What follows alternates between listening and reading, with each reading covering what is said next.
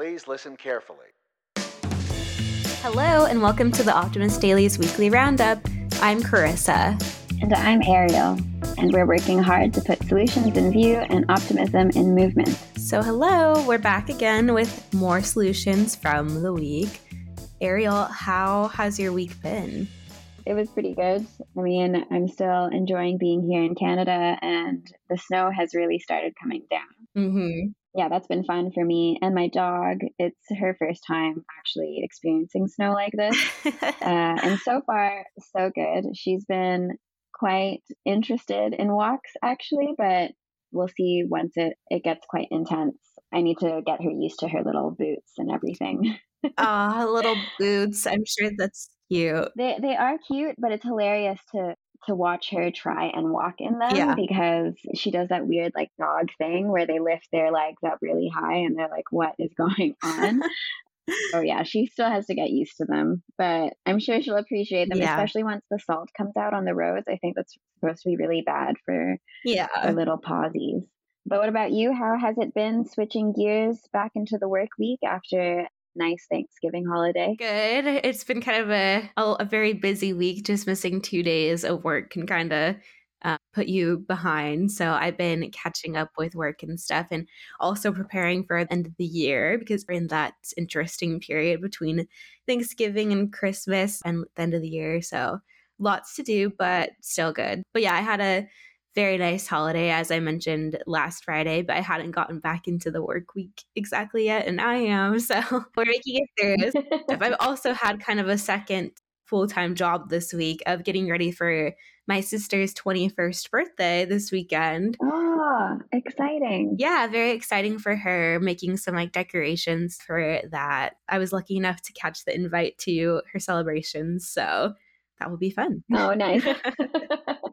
Do you have any like gift that you're thinking about getting? Is she like a fashion girl? Does she appreciate jewelry or like what? She is really a fashion girl. So there's one item, I guess I won't expose it just in case she listens, but there is one item that she's been wanting that's a little more expensive from one brand. Ooh, very good sister. It's her 21st birthday, so she can have a good present and it'll last her a while. This particular thing might be a jacket from one brand that's actually not the brand that I'm going to talk about right now when I go into my solution. but before I start, Arielle, so we're talking about fashion and all, I have a question before I reveal exactly what I'm talking about. I'm being mysterious.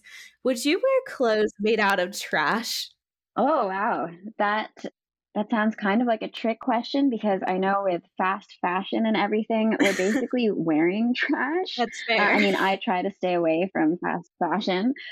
You know, we write so many articles on the Optimist Daily that talk about how bad fast fashion is for the environment. But if you're asking in the way where we're converting trash into a piece of clothing, then as long as it properly made and doesn't Mhm. smell or look anything like the trash it came from, then I would be open to that.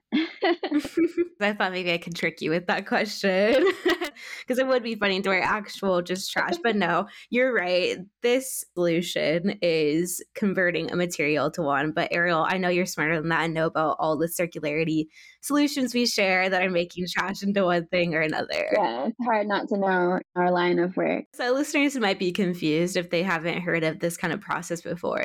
But this solution this week is talking about how Patagonia is working to put trash in fashion, really, but not in the way you might think. It's called Style and Sustainability. Patagonia transforms ocean waste into high tech fashion. Patagonia once again emerged as a symbol of sustainability and style amidst rising concerns about plastic trash devastating coastal ecosystems through creating the groundbreaking new Storm Shadow Parka. This novel jacket, which is priced pretty steep at $899, represents not just Patagonia's warmest product, but also an eco friendly mentality, free of dangerous forever chemicals often found in weather resistant clothes. I guess you have to pay a steeper price for just knowing where where the product is coming from and also investing in the planet. So, yeah, if I had the extra money, Exactly. Maybe as the process for this gets a little bit more advanced and stuff, maybe the price would go down a little bit, but you're investing into a piece that's coming from a good place and something that Patagonia really takes pride in is making their products last forever too. So it is something that will be a lifetime piece. This article talks about how Costa Rica generates four tons of plastic debris each day, one fifth of which ends up in rivers and on beaches. So, this is where another company called Bionic, which is an environmentally conscious company, enters and they employ people to remove beach trash. And this beach trash will go into their unique technique to convert ocean-bound trash into high performance Gore Tex materials, which powers Storm Shadow Parka's core. And there's a quote in this article from Patagonia's global product director, Mark Little, who is leading a mission driven program that emphasizes longevity and timeless elegance. And he's quoted as saying, Our commitment extends beyond mere durability. It's about enduring fashion and reducing our ecological footprint. And this attitude really exemplifies Patagonia's demanding design principles, which are underpinned by the Patagonia Purpose Trust and uncompromising dedication to eco conscious actions that benefit the globe. Wow. Yeah. I mean, Patagonia is often at the forefront of sustainable design and fashion. Yeah. Tell me more about how the latest design works. So, while recycled plastics from water bottles were previously the driving force behind the company's sustainability efforts, Patagonia saw a more meaningful route. In collaboration with Bionic, a global leader in coastal plastic recovery, the brand moved into uncharted territory, redefining material sources by reusing this ocean trash. And so, Bionic's technique for reclaiming ocean plastic entails complicated engineering, clearly, such as purifying deteriorated polymers in difficult coastal circumstances. Collaboration with Gore Tex, a leader in performance fabric innovation, mm-hmm. resulted in an improved weather resistant outer layer for the Storm Shadow Parka, which seamlessly combines sustainability with high performance utility.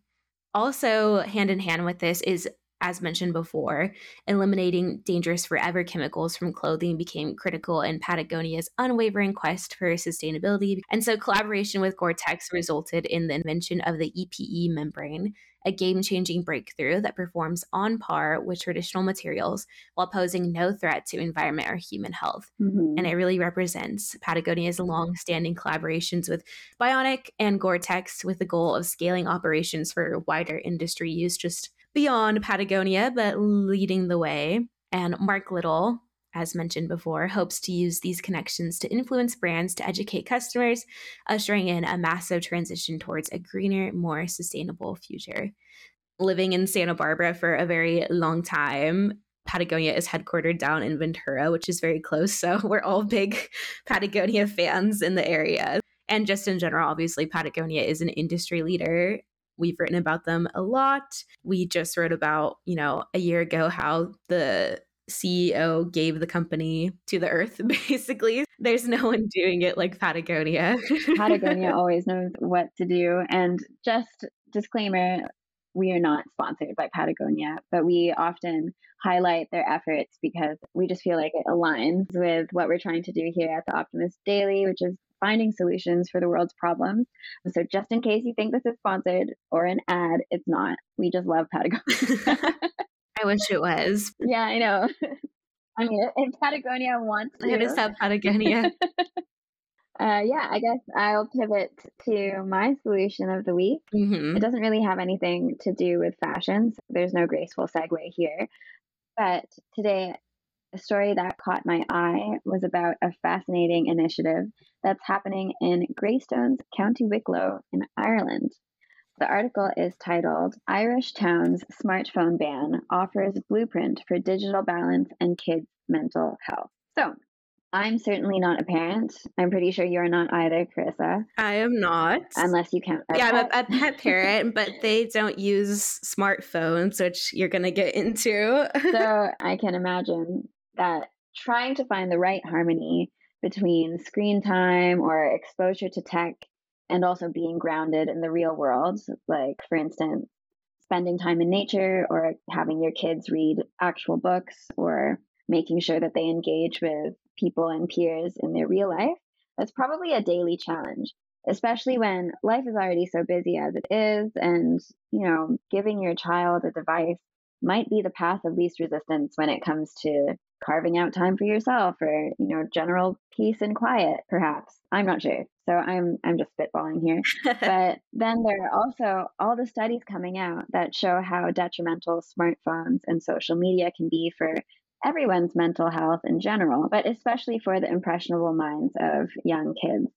This article mentions research that shows a direct link between the surge of smartphone use and a rise in kids' mental health issues and distress. So it seems to me like it's a multi-layered problem that would be hard to tackle on your own as a parent with this screen time surge. Mm-hmm. Yeah, that's what the parents in Greystones, County Wicklow in Ireland, as I mentioned, were worried about. They were all wondering, you know, when would the dreaded day come when their young kids would start asking for their own smartphones. So their solution, instead of dealing with this individually, the whole town got together and decided on a no smartphone code for tweens. Wow. Their goal was to erase the pressure that kids feel about owning smartphones. Talk about community. yeah, which sounds pretty intense. But yeah, I guess as a kid, like you'd also just want to have what all the other kids have. So yeah, it's a it huge makes, factor that you know as soon as someone gets a smartphone, I'm sure it's the coolest thing around. Yeah, and then they all have smartphones, and then you're like the one kid whose parents are really concerned about your mental health, but you just don't have a smartphone, which which might also detrimentally like work detrimentally against your mental health if you feel like you know bullied or left out. So the parents of Greystones set a rule no smartphones until the kids turn 12 a mom from Greystones, Christina Cap- Capatina, was quoted as saying, It just has completely solved the problem. And research supports the fact that delaying smartphone use allows kids to grow emotionally mm. and gives them time to learn how to safely navigate the online world. Capatina agreed, emphasizing the importance of preserving childhood and encouraging real face to face interactions over digital ones. So, it worked because, well, first of all, the initiative wasn't forced on anyone, it was totally voluntary. So there were definitely some families that opted out. Yeah. But there was enough participation to create this norm where not having a phone as a child was totally okay and it's it's not really about being anti-technology. It's just about waiting for an appropriate time. So yeah. for them for this community it was waiting until secondary school which i think is is really reasonable. Definitely. Um, the Greystones experiment was so successful that it began to catch global attention, and school principals from around the world have support, supported this initiative. And then it also just kickstarted this global conversation about kids and smartphones. So yeah, I think it's it's really it's it's nice for parents to know that they're just not alone in the struggle yeah. with like getting their kids off their phones or not having phones in the first place because it is true kids are exposed earlier to everything the internet has to offer mm-hmm. i mean even for adults trying to balance your digital well-being is difficult because phones are also often mm, or apps like social media they're often made to be addictive. Yeah. So i think kids especially need a lot more protections but you know the, this experiment doesn't really stop in greystones. Policymakers everywhere are taking notice and thinking of ways to help other towns do something similar. Yeah. Rachel harper she's the head teacher at the local st patrick's school and the other folks from Greystones are really proud to be ambassadors for this cause, showing how a community effort can make a real impact. The smartphone code, to wrap it all up, it's not just about parents feeling empowered, it's reshaping how we think about childhood and finding balance in this digital age. This is really interesting and it's just so empowering too to see like how a small community can really make a difference. And it's catching fire around the world and people are, are also inspired and thinking of ways they can enact a similar policy is very cool. At Optimist Daily, we love the power of community and the solutions that start small are often the ones that make the biggest difference. Thank you for sharing this solution today. And we have a lot more solutions that we shared on the Optimist Daily this week that were equally as cool as these two. So you can check them out on our website. Some of our other stories this week included Embrace Serenity by exploring America's four car free havens, road trip idea, or I guess not road trip because no cars, but trip ideas. Recovering from family gatherings, your essential guide to recharge and reset. The EU makes a historic decision to stop plastic waste exports to poor countries. I also really liked that solution this week. That was a good one. And then we have cancer detection breakthrough revealed via butterfly inspired imaging. Um, also published this week, leading up to COP28, EU Canada Green Alliance amplifies climate dedications. The European Union's satellite initiative targets climate driven threats to forests, seven sustainable alternatives to wrapping paper in the run up to the holiday season, and breaking the ice. Swedish city combats winter loneliness with Say Hello campaign. Ah, I love that. If you want to start your day off right, make sure to subscribe to our free daily newsletter to get our solutions straight to your inbox. And we also have more on our social channels. You can find us at The Optimist Daily on all of our platforms, including Threads and Pinterest. The only different channel is called Ode to Optimism on X, which was previously known as Twitter. But we're sharing our solutions and pulling solutions for archive that are equally as evergreen and timely. So check it out if you want more optimism. We are a small team of optimists working hard to bring you positive news. If you'd like to support our mission of sending optimism out into the world, then please click on the link in the show notes to find out how you can do that. Yeah. And support doesn't always have to be financial, just recommending our podcast to a friend, leaving a positive review on Apple or Spotify, or just sharing a solution on your social channels would be a very big help in our mission. Another great roundup this week. Arielle, as always, it was great to share this good news with you to the world. Yeah, I hope you'll join us next week. And yeah, see you again soon. Bye. Blah, blah, blah. Let me restart, sorry.